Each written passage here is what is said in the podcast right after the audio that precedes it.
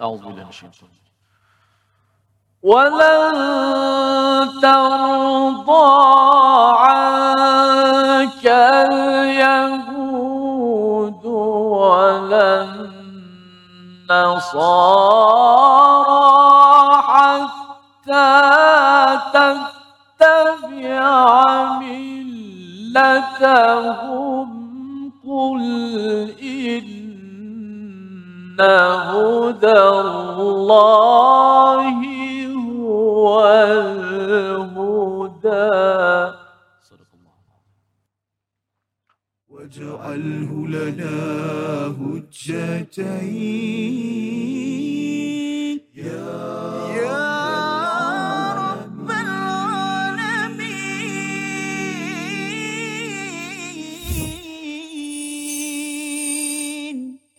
Assalamualaikum warahmatullahi wabarakatuh. Alhamdulillah wassalatu wassalamu ala Rasulillah wa ala alihi wa man wala syada la ilaha illallah syada anna Muhammadan abduhu wa rasuluh. Allahumma salli ala sayidina Muhammad wa ala alihi wa sahbihi ajma'in. Amma ba'du. Kita bertemu dalam My Quran Time Quran Salat Infaq pada hari ini untuk sama-sama kita mengulang kaji halaman yang ke-19 dan halaman yang ke-20 yang telah pun kita lalui selama 6 hari.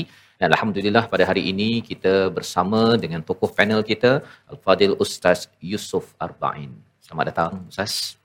Selamat datang. Ahlan wa sahlan. Jazakumullah khair dan juga bersama dengan Al-Fadil Ustaz Tirmizi. Apa khabar Ustaz? Baik, Alhamdulillah, Safah. Alhamdulillah ya kita bersama dengan PU Yusof pada hari ini insyaAllah. untuk sama-sama kita uh, melihat mengulang kaji kepada halaman yang ke-19 dan halaman yang ke-20 bagi tuan-tuan yang berada di rumah boleh buka halaman 19-20 ini dan juga saya mengalu-alukan kehadiran rakan-rakan yang berada di studio pada hari ini untuk terus kita melihat permata-permata daripada Al-Quran. Ahlan wa sahlan ya. Baik, kita mulakan dengan doa kita subhanakala ilmalana illa ma 'allamtana innaka antal alimul hakim. Rabbi zidni ilma. Moga-moga Allah menambahkan keberkatan ke kemajuan dalam hidup kita dengan ilmu yang kita peroleh pada hari ini. Kita baca ayat 120 bagi tuan-tuan yang berada di rumah. Sebentar tadi Ustaz Tirmizi sudah pun membaca ya sebahagiannya. Kita baca sampai ke hujung dan kita akan memerhati kepada dua perkataan. Perkataan wali dan perkataan nasir. Dua perkataan yang pernah muncul pada ayat yang ke-107 yang kita ingin cuba uh, maklumi yang cuba kita fahami apakah kaitan ya. Kerana bila kita membaca al-Quran daripada awal sampai ke hujung ini kita akan bertemu perkataan yang berulang. Apa message yang sedang disampaikan bila ia berulang? Kita baca dahulu ayat 120 dipimpin al-Fadil Ustaz Tirmizi Ali. Silakan Ustaz. Alhamdulillah, terima kasih kepada Fadil Ustaz Fazrul, uh, tetamu jemputan kita Fadil Ustaz Yusof dan juga para penonton sekalian. Jom sama-sama kita hayati bacaan 120. Sama-sama kita tadabbur um, pencerahan daripada tamu kita insya-Allah. A'udzubillahi minasyaitanir rajim.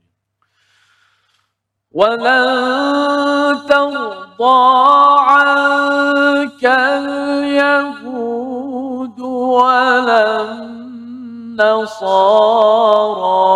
حتى تتبع ملتهم قل إن هدى الله هو الهدى. ولئن اتبعت أهواءهم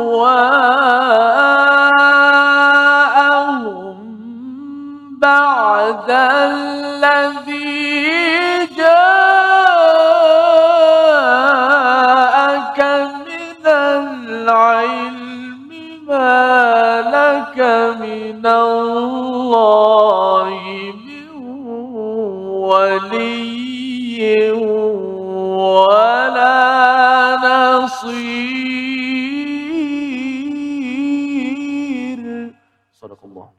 Surah Al-Azim kita bacaan daripada ayat yang ke-120 menceritakan bahawa Nabi diingatkan jika kamu mengikuti pada bahagian kedua itu dan jika kamu mengikuti keinginan mereka setelah ilmu kebenaran sampai kepadamu tidak akan ada bagimu pelindung dan penolong daripada Allah Subhanahu Wa Taala. Terus kita bersama Al-Fadil Ustaz Yusuf Arba'in untuk menjelaskan wali dan nasir pada ayat 120 ini bagaimana ianya berkaitan dengan ayat 107 yang sudah kita lewati sebelum ini. Silakan Ustaz.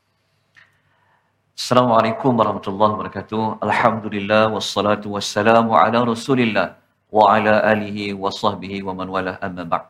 Yang berbahagia Tuan Fazrul, uh, Ustaz Tirmizi, qari kita, tuan-tuan dan puan-puan, uh, sidang penonton, pendengar yang dirahmati oleh Allah Subhanahu wa taala. Uh, seperti yang dikemukakan, diajukan bahawasanya kalau kita merujuk kepada ayat yang ke-120, uh, kita akan dapati di penghujung ayat ada Allah menyebutkan bahawa tentang uh, wali dan juga nasir. Jika kita kembali uh, melihat kepada ayat uh, 107 yang tuan-tuan boleh lihat dalam buku surat yang ke-17 uh, di dalam Al-Quran kita juga menemukan sekali lagi perkataan al-wali dan juga perkataan nasir. Uh, dalam ilmu tafsir uh, apabila berlakunya uh, at-tiqrar dia panggil apabila berlakunya pengulangan di dalam al-Quran salah satu tujuan yang paling utama adalah untuk memberikan penegasan.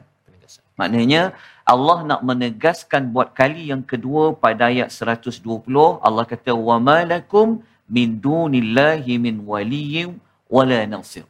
Allah menegaskan bahawasanya tidak ada siapa-siapa selain Allah yang boleh kita jadikan sebagai wali dan kita jadikan dia sebagai nasir. Apa itu wali dan apa itu nasir? Okay. Untuk faham wali dan nasir ini, kita kena melihat, ambil daripada ayat dalam surah tersebut, baru kita dapat jawapan dia. Mm-hmm. Jadi kalau kita merujuk kepada apa yang dikatakan oleh Al-Imam Al-Tabari. Al-Imam Al-Tabari apabila dia mengulas tentang ayat wali, kalau kita baca terjemahan, kita jumpa makna pelindung, protector. Mm-hmm. Tapi kalau kita baca perkataan nasir, kita jumpa perkataan pemberi tolong. Ya. Tapi dalam konteks ayat, apa maksud pemberi pelindungan dan juga pemberi pertolongan? Kalau kita lihat konteks ayat, ayat nombor 107, Allah menceritakan bahawasanya Allah ini dialah yang menguasai langit dan bumi. Dia dikaitkan dengan Al-Quran. Sebab itu ayat 107, kalau kita rujuk pada ayat yang sebelumnya 106, kita akan menemukan bahawa orang Yahudi ini dia tak setuju. Sama sekali Allah telah mengubah ayat tu mula ada, lepas tu tak ada. Ada hukum, lepas tu Allah ubah, dia panggil ilmu nasah wal mansuh. Jadi pada penghujung itu, ketidaksetujuan mereka itu, Allah mengatakan bahawasanya, kalau kamu tak setuju dengan apa yang Allah nak buat, maka Allah menafikan bahawa tak ada lagi mana-mana yang boleh memberi pelindungan. Pelindungan dekat situ maksud dia kata Imam Mutabari adalah tiada siapa yang boleh bantu kita dapat kebaikan, dapat manfaat. Mm-hmm. Manakala Nasir, dia merujuk kepada tiada siapa yang boleh tolong kita untuk elak daripada kemudaratan, elak kita daripada keburukan. Kenapa? Kerana ayat 107 dan ayat nombor 120 Allah menyebutkan tentang uh, kalau 100 uh, kalau 107 Allah menyebutkan tentang al-Quran. Mm-hmm. Maksudnya kalau kita tak tolak al-Quran tu maknanya siapa lagi yang boleh pandu kita kepada kebaikan kalau bukan Allah. Kalau kita tolak al-Quran itu, tolak apa yang Allah tentukan, siapa lagi yang boleh elakkan kita daripada kita tak terjerumus kepada keburukan. Begitulah pada ayat nombor 120. Jadi kalau ayat 120, Allah mengatakan siapa-siapa dia memilih, uh, siapa-siapa yang dia meninggalkan wahyu, iaitu huda, mengikut hawa nafsu, kata Allah, tidak ada siapa-siapa yang boleh bantu kita dapat kebaikan, begitu juga tak ada siapa-siapa yang boleh membantu kita untuk mengelak daripada mendapat keburukan.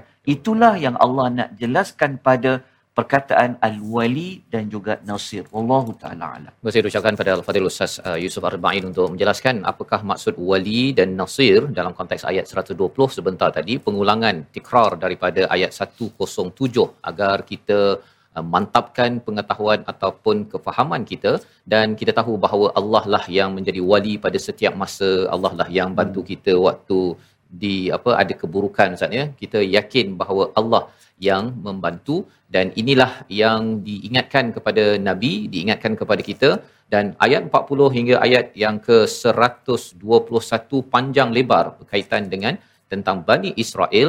Dan diulang kembali pada ayat yang ke-122 satu ayat yang kita lihat ulangan kepada ayat 47 mari sama-sama kita baca ayat 122 untuk kita memanai mengapa ayat ini sama uh, walaupun ia berada pada tempat yang ber, berbeza mari sama-sama dipimpin Al-Fadhil Ustaz Tirmizi A'udzubillah minasyaitanir يا بني إسرائيل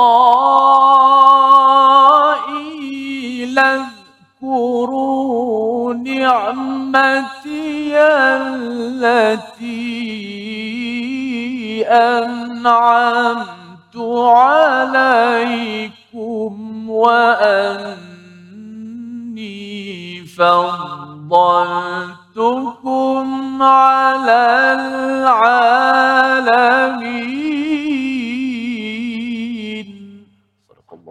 Wahai Bani Israel, ingatlah nikmatku yang telah aku berikan kepadamu dan aku telah melebihkan kamu daripada semua umat yang lain di alam ini pada masa itu. Ini adalah terjemahan daripada Al-Quran. Tetapi apakah sebenarnya yang difahamkan dengan ayat 122 ini yang berulang seperti berulang pada ayat 47. Ya Allah ingatkan awal dan kemudian diingatkan kembali pada ayat 122. Inilah yang kita akan bongkar kita dalami permatanya namun kita berehat sebentar dalam My Quran Time Quran Salat Infaq insyaAllah واجعله لنا هجتين.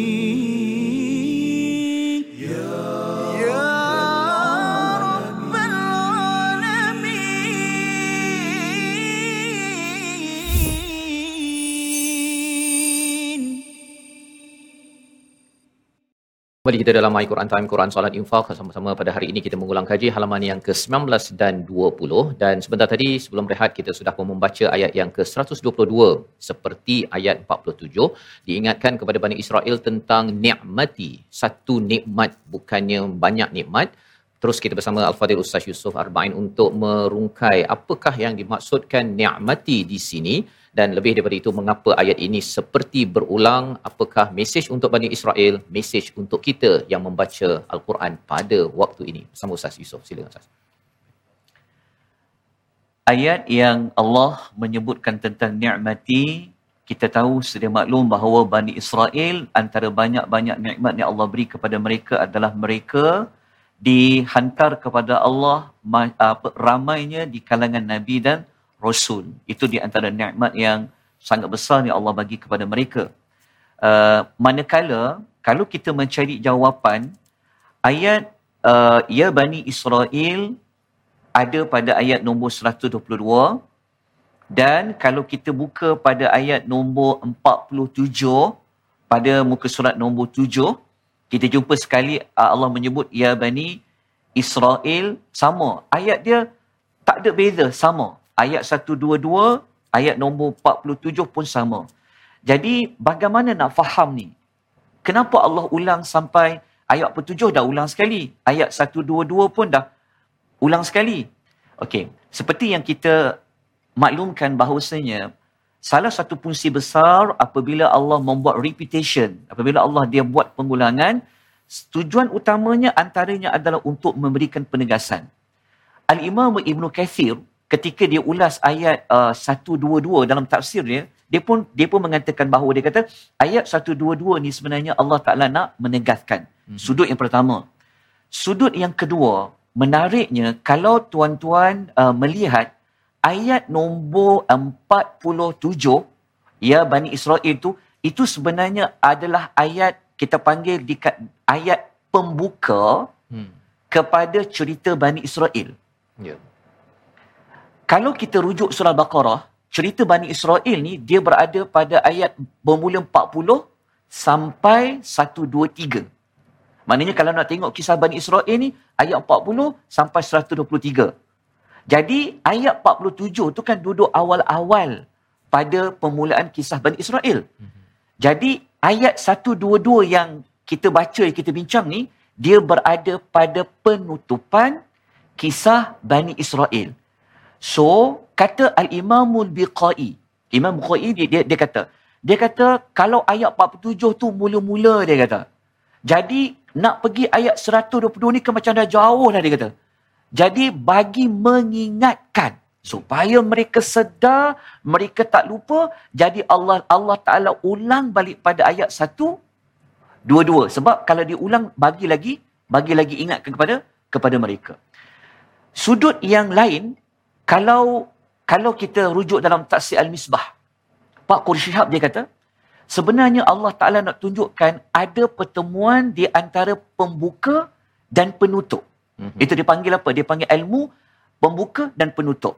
Jadi untuk memastikan pembuka itu ada menyebut tentang uh, Ya Bani Israel, maka ditutup pun dengan Ya Bani Israel. Jadi kata para ulama sebenarnya Allah nak serasikan supaya pembuka tu dia bertemu dengan dengan penutup. Maknanya diulang dua kali menegaskan ikut Imam Biqai tadi untuk beri mereka sentiasa ingat dalam masa yang sama Allah Taala nak nak menunjukkan tentang mereka ni sebenarnya Allah bagi peluang supaya apa? Sebab dia panggil teknik mengingat nikmat ni dia macam teknik pujuk lah. Hmm. Allah kata, kenanglah nikmat Tuhan bagi kamu, kenanglah. So apabila mereka banyak mengenang nikmat ni, moga-moga mereka sedar dan mereka ingat bahawa apa yang mereka perlu lakukan.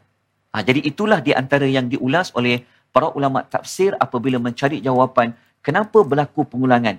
Bahkan sebenarnya ayat yang uh, ayat yang kita baca tadi itu uh, ada sebenarnya pada ayat yang uh, uh, ada pada ayat yang lain. Tapi cukup dengan waktu yang ada ini untuk kita dapat jawapan. Kesimpulan dia Allah nak menegaskan yang kedua nak memberikan ada keserasian antara pembuka kisah Bani Israel dan juga pada penutupan kisah Bani Israel. Wallahu taala alam Kasih diucapkan pada Al-Fadhil Ustaz uh, Yusof untuk menjelaskan uh, bagaimana ayat 122 ini ada kaitan dengan ayat yang ke-47 yang kita baca di mana 47 ni pembuka lah Ustaz ya. Pembuka dan ayat 122 ini sebagai penutup mengingatkan kembali kepada satu teknik iaitu ingatlah kepada nikmat untuk kembali kepada Allah Subhanahu Wa Taala. Jadi itu juga kaedah kita lah Ustaz ya. Kalau kita rasa macam degil sangat lah kan. Degil hmm. sangat tu cuba kenang balik lah mak kita dah tolong kita, ayah kita, Betul. apa yang kita dapat dalam hidup kita ni agar hati kita dilembutkan dan kita tahu bahawa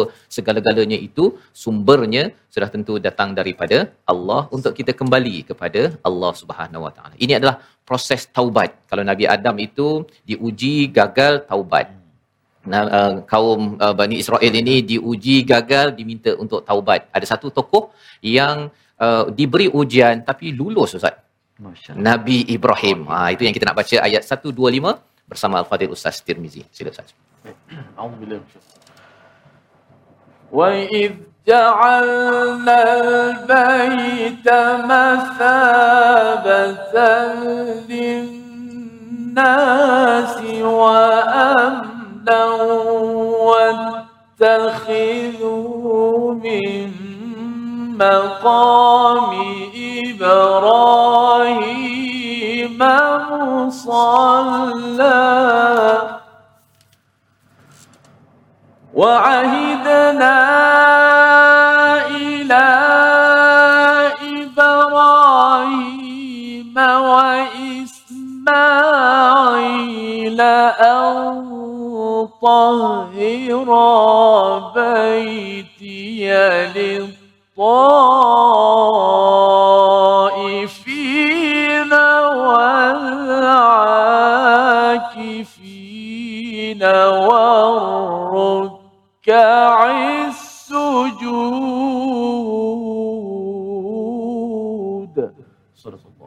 Dan inilah ketika kami menjadikan rumah Kaabah tempat berkumpul dan tempat yang aman bagi manusia dan jadikanlah makam Ibrahim itu tempat solat dan telah kami perintahkan kepada Ibrahim dan Ismail bersihkanlah rumahku untuk orang-orang tawaf, orang yang iktikaf, orang yang rukuk dan orang yang sujud. Jadi ini adalah daripada kisah Nabi Ibrahim bermula daripada ayat 124. Allah memberi ibtila kepada Nabi Ibrahim fa'atammahun. Lulus semua ujian tersebut. Ha, berbanding dengan Nabi Adam ataupun kaum Bani Israel. Jadi kita ada tiga pilihan. Kerana kisah selepas Bani selepas Nabi Ibrahim adalah kisah kita, kisah umat Islam. Umat Islam ada tiga pilihan. Sama ada uh, ada ujian gagal bertaubat, ada ujian uh, gagal kemudian terus teruk macam Bani Israel ya yang tak tak sedar diri ataupun yang ketiganya adalah jadi seperti Nabi Ibrahim. Tetapi dalam ayat yang ke-125 ini Allah menggunakan perkataan uh, al-bait itu uh, kepada Kaabah itu mathabah dan pada ayat 100 Uh, tiga sebelum ini kita bertemu dengan perkataan bagi orang yang beriman, yang bertakwa mendapat mathubah. Kalau boleh Ustaz uh, ceritakan, mathubah dan mathabah ni sebenarnya ada kaitan ke dan mengapa al-bait dikaitkan dengan mathabatal linnas? Silakan. Sembilan muslimat rahimani wa rahimakumullah. Sidang penonton sekalian, uh, Tuan Fadrul dan Ustaz Tirmizi rahimani wa rahimakumullah. Uh, perkataan uh, mathabatan pada ayat yang ke-125, kalau tuan nak lihat ayat 125 ni berada pada muka surat 19 dan seperti mana yang dimaklumkan pada ayat 103 ya berada pada muka surat yang ke-16.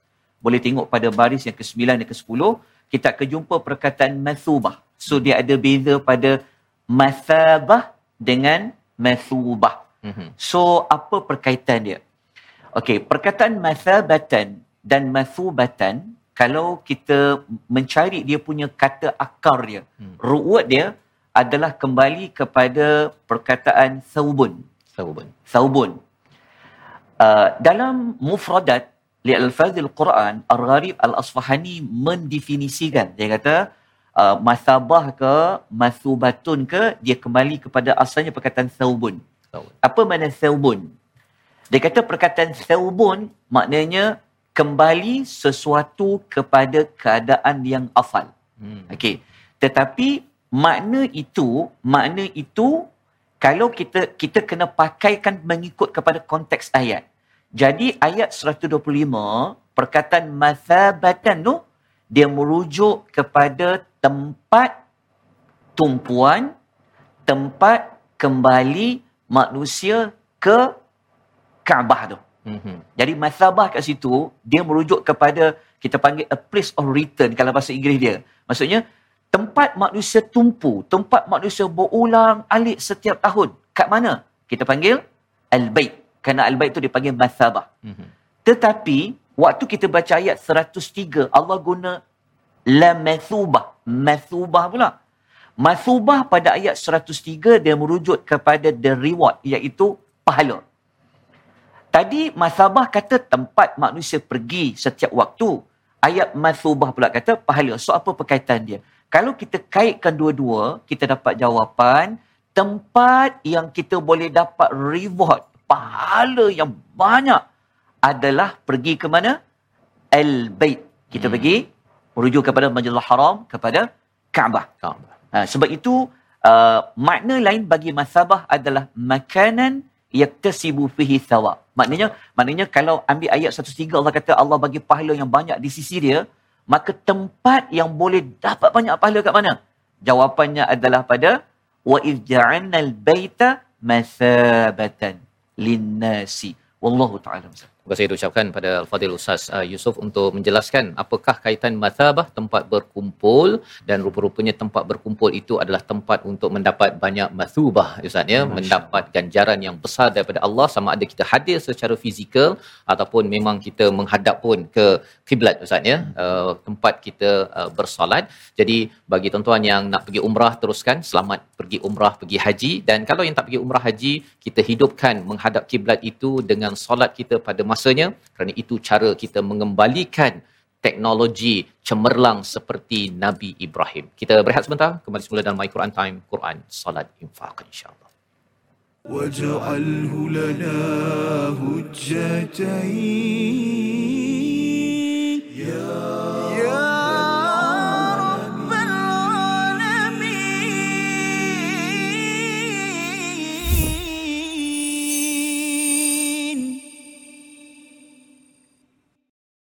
وإذ قال إبراهيم رب اجعل هذا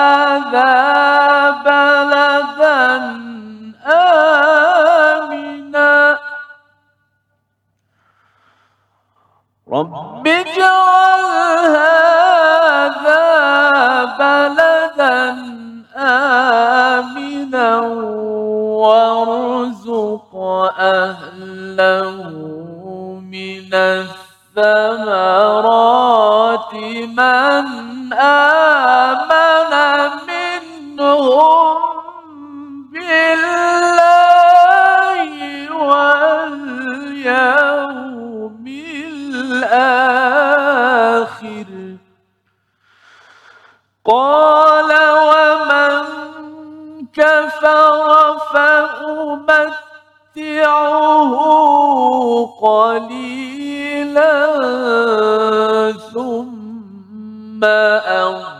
أضطره إلى عذاب النار وبئس المصير.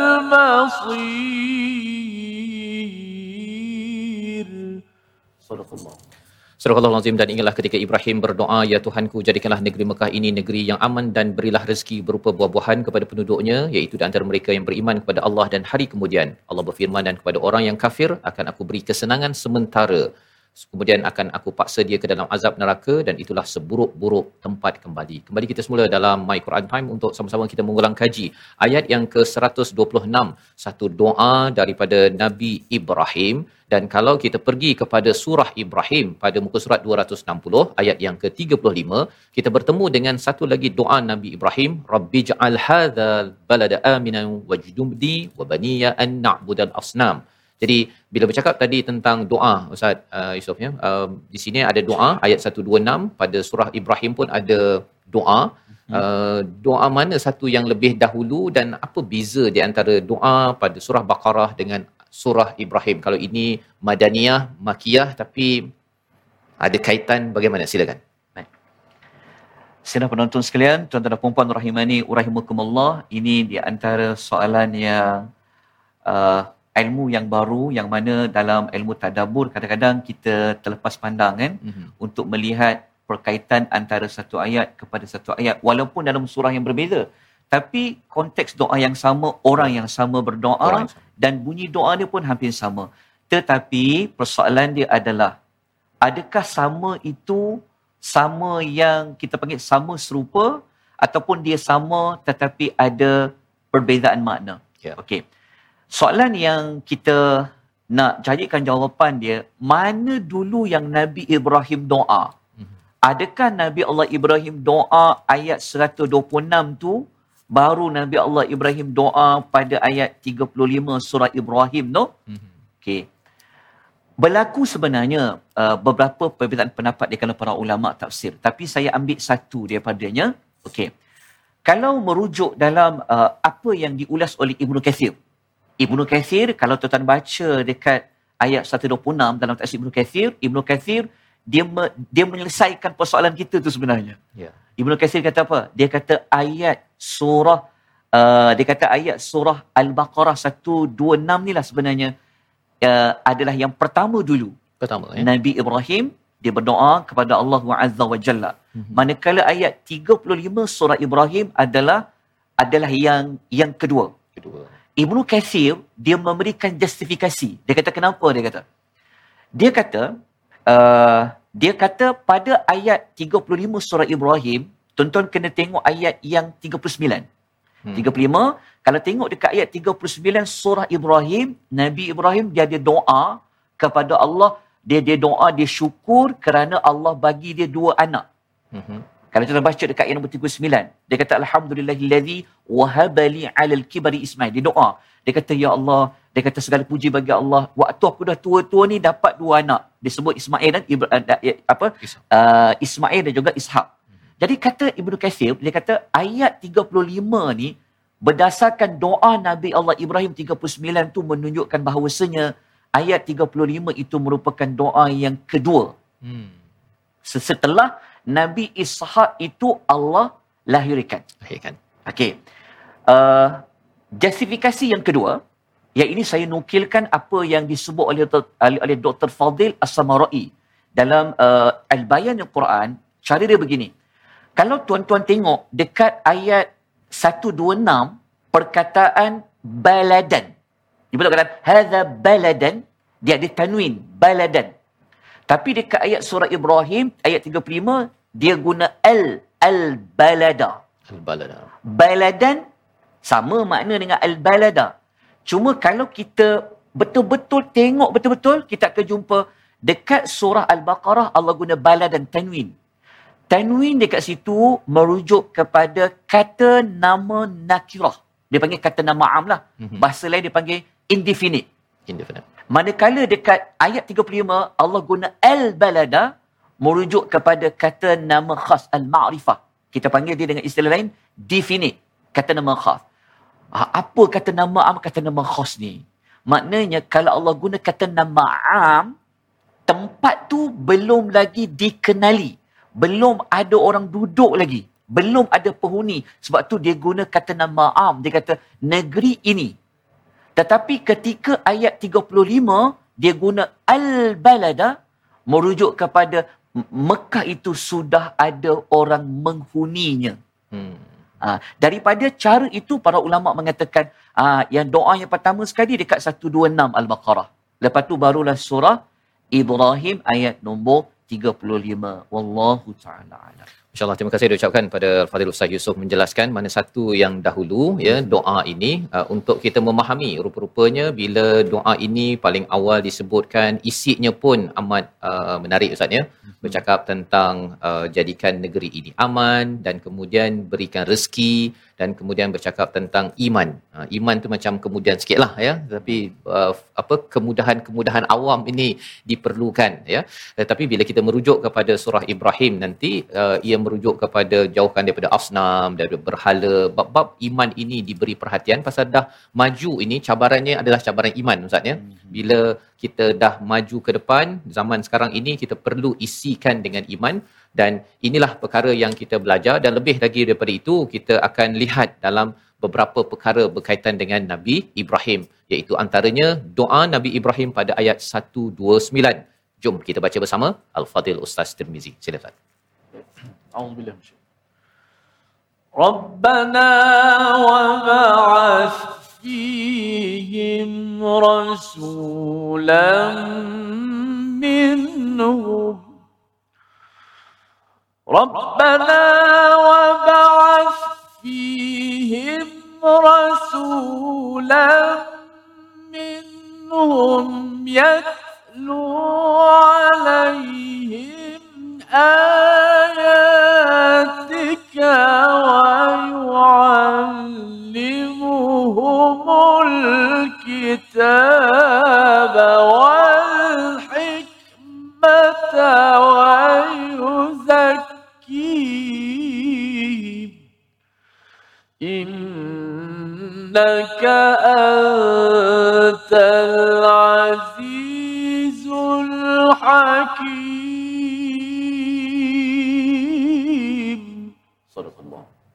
Surah Al-Azim gitulah bacaan daripada ayat yang ke-129 kita bertemu dengan doa dan doa dan doa dan doa daripada Nabi Ibrahim menunjukkan bahawa individu yang mahu cemerlang dalam hidup di dunia ini di, sebalik perancangan usaha yang ada ini perlu memanfaatkan hubungan dengan Tuhan iaitu dengan doa. Dan apakah doa Nabi Ibrahim iaitu wahai Tuhan kami utuslah di tengah-tengah mereka ini seorang rasul di kalangan mereka sendiri yang membacakan kepada mereka ayat-ayatmu mengajarkan kitab dan hikmah kepada mereka dan menyucikan mereka. Sungguh engkaulah yang maha perkasa maha bijaksana. Itu doa harapan daripada Nabi Ibrahim.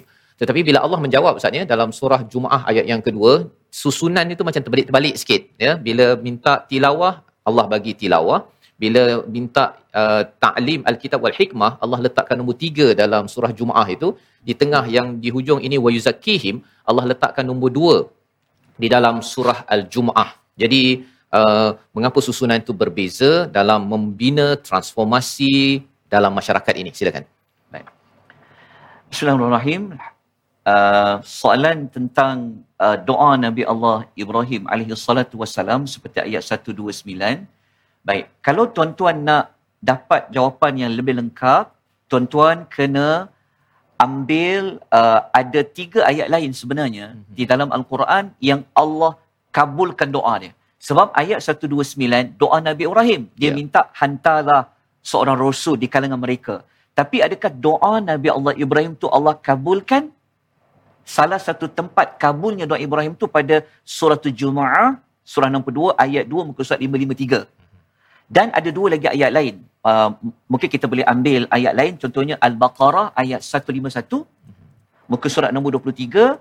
Begitu juga dengan surah Al-Imran ayat 164 muka surat 71.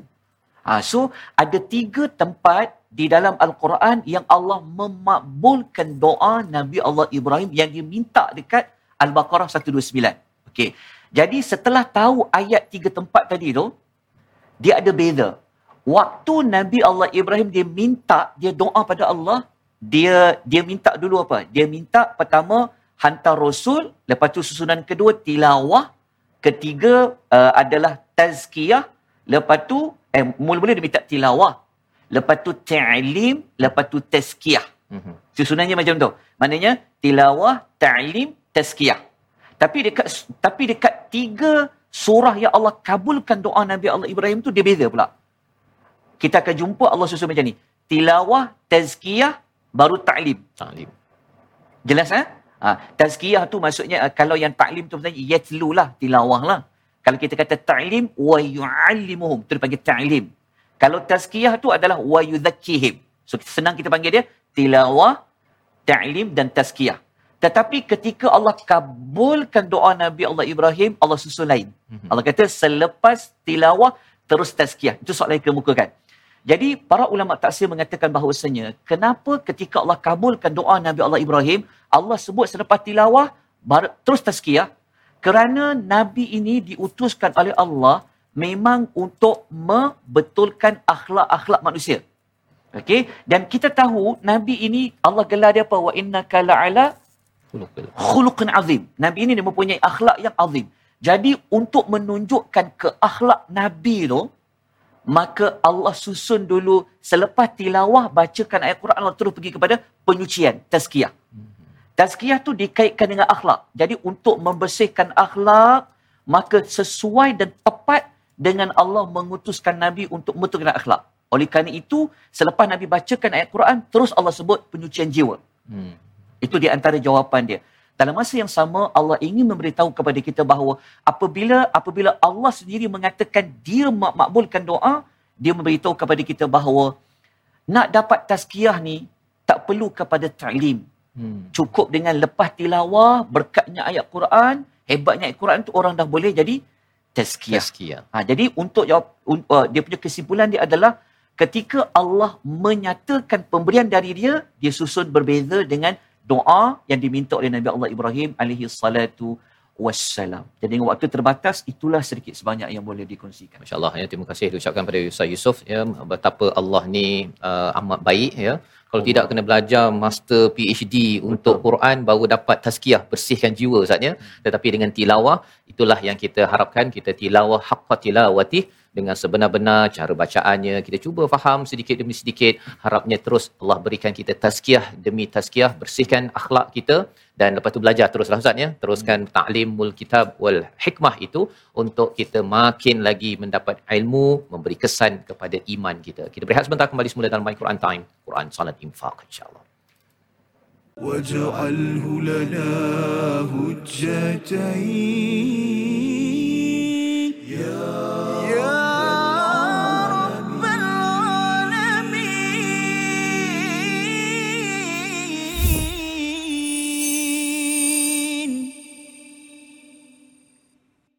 Kembali kita dalam My Quran Time, Quran Salat Infaq pada hari ini, sesi ulang kaji bersama Al-Fadhil Ustaz Yusuf Arba'in. Kita sudah pun melihat beberapa ayat sebentar tadi untuk sama-sama kita mencedok, mendapatkan permata indah daripada Al-Quran bukan sekadar pada ilmu, tetapi yang kita belajar daripada ayat yang ke-129, permintaan, permohonan daripada Nabi Ibrahim adalah untuk kita tilawah ini uh, dijawab oleh Allah terus untuk kita tazkiyahkan sifat ataupun akhlak kita.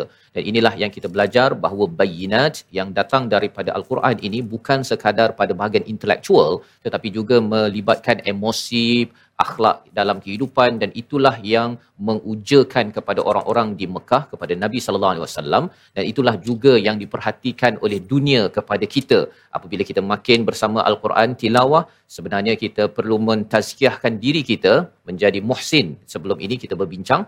Dan selepas itu kita tambahkan ilmu. Ilmu itu adalah untuk memastikan kita mengikut kepada panduan ini dengan tepat sehinggalah sampai ke akhirat nanti.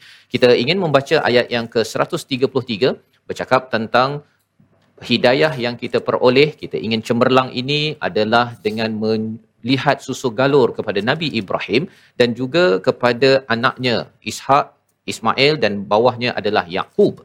Ayat 133 adalah ayat yang kita ingin baca sebagai satu transisi menuju kepada istilah muslimun sebagai umat yang dijiwai oleh kita untuk mencontohi salah satu contoh sama ada Nabi Adam ataupun Bani Israel ataupun Nabi Ibrahim yang telah kita baca. Ayat 133 kita baca bersama Al-Fadhil Ustaz Tirmizi.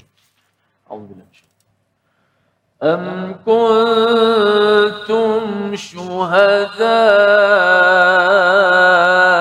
إذ حضر يعقوب الموت إذ قال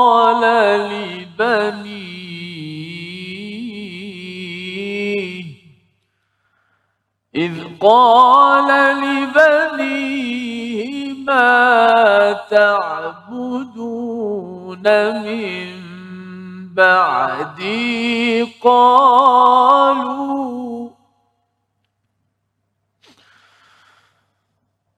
قالوا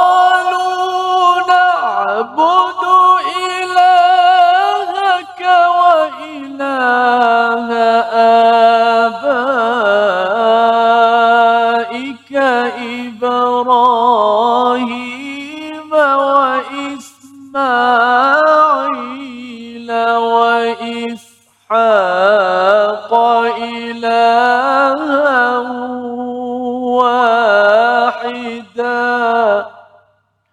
ونحن له مسلمون Surah Allah Nazim, adakah kamu menjadi saksi saat maut akan menjemput Nabi Yaqub alaihi salam ketika dia berkata kepada anak-anaknya, apa yang kamu sembah sepeninggalanku? Mereka menjawab, kami akan menyembah Tuhanmu dan Tuhan nenek moyangmu iaitu Ibrahim, Ismail dan Ishak iaitu Tuhan yang Maha Esa dan kami hanya berserah diri kepadanya. Ini adalah satu dialog daripada seorang ayah kepada anak-anaknya. Anak-anaknya kita tahulah uh, boleh diceritakan dalam surah Yusuf Ustaz ya. Uh, nama P Yusuf hari hari ini kan. Tetapi apakah pelajaran daripada ayat 133 ini untuk ibu ayah yang menonton uh, My Quran Time pada hari ini Ustaz? Agar kita ini kalau nak cemerlang macam Nabi Ibrahim kena ikuti juga kepada Nabi Yakub cucu kepada Nabi Ibrahim ini silakan Tuan-tuan dan puan rahimani wa rahimakumullah ayat uh, 133 ini uh, Allah uh, mengingatkan kepada kita betapa peri pentingnya keluarga kita ini hidup di atas tauhid kepada Allah Azza wa Jalla. Jadi untuk pelajaran bagi seorang ibu, seorang bapa, uh, contoh yang Allah datangkan kisah Yakub ketika dia hampir mati. mm-hmm. Tapi lebih cantik kalau tuan-tuan kena tengok ayat nombor 132.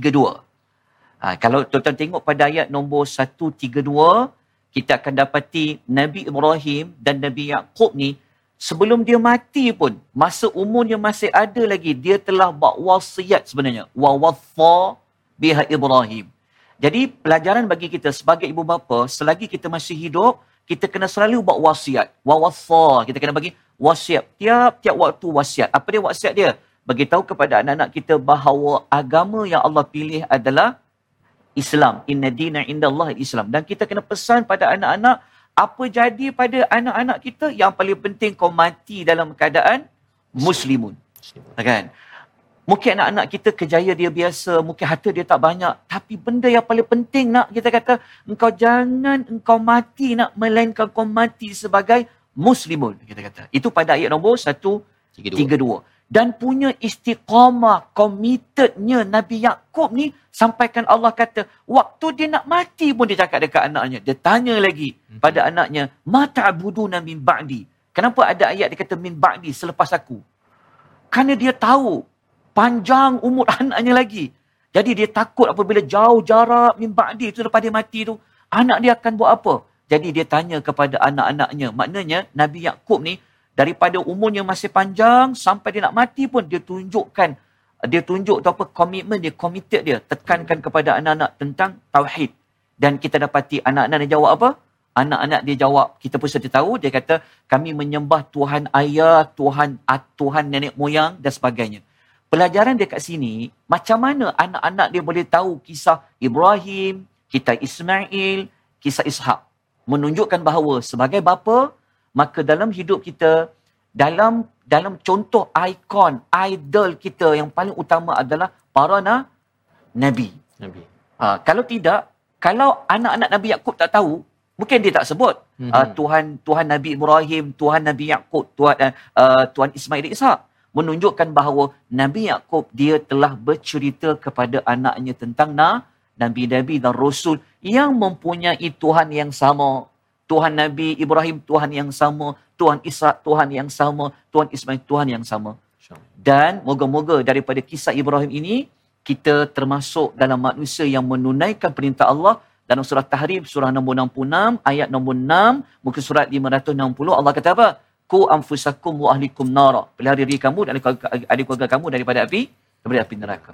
Wallahu taala. Terima kasih diucapkan pada Al-Fadhil Ustaz Yusof uh, menjelaskan tentang apa tugas Ustaz ya. Tugas uh, bagi ibu, ayah sebenarnya seperti mana ayat 132 itu masa hidupnya pun sudah berwasiat Mhm. dan uh, konsisten ya, konsisten sampai ke hujung kalau surah Luqman itu ayahnya memberi nasihat tak ada jawapan daripada anak. Tapi yang ini ada jawapan daripada anak itu maksudnya memang ayah dah check selalu dah ni ya. Dan akhirnya penting sangat dipastikan anak itu menjawab soalan yang tepat ya berbanding dengan kita sekadar uh, soal saja uh, biarlah anak tu macam mana nak buat macam mana kan. Bukan ini adalah satu penekanan pada ayat 133. Jadi alhamdulillah kita sudah pun belajar daripada ayat 133. Kita doa pada Allah Subhanahu Wa Taala Allah menerima kepada segala apa yang kita bincangkan pada hari ini dan dapat beramal dengannya. Di hujung ini kita berdoa bersama Al-Fadil Ustaz Yusuf Arba'in agar kita Ustaz dapat beramal dengan apa yang kita belajar pada hari ini. Silakan.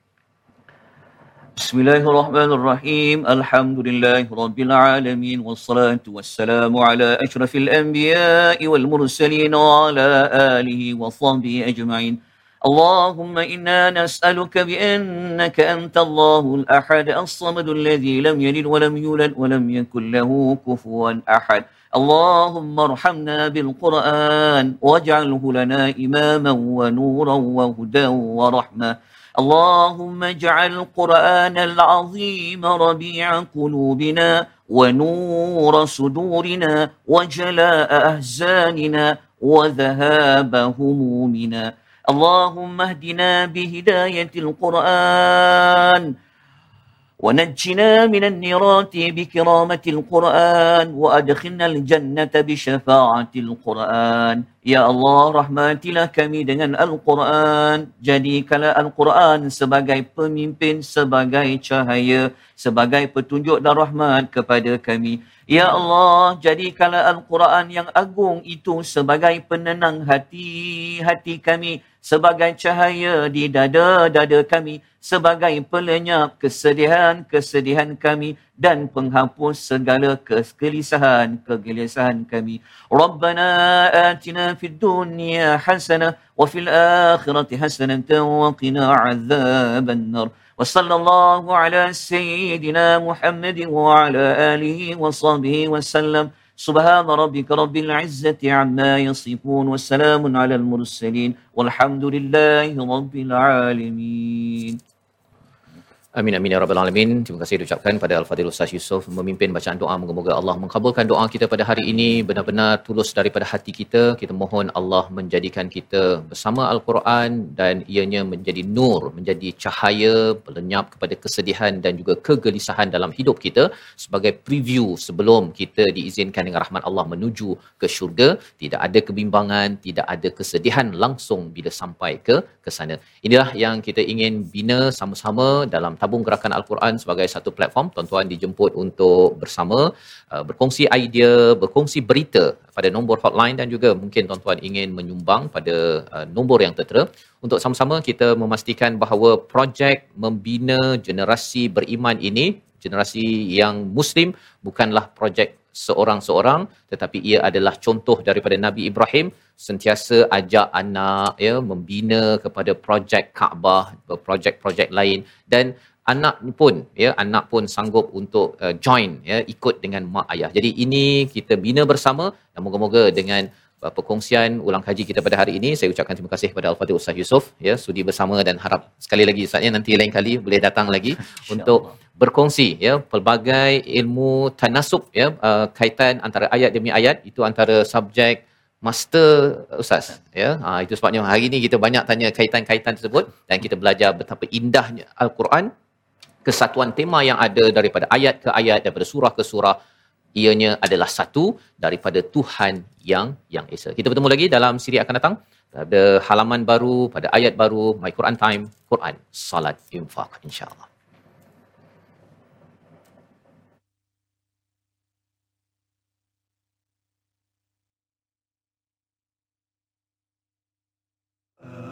آناء الليل وأطراف النهار. واجعله لنا هجتين.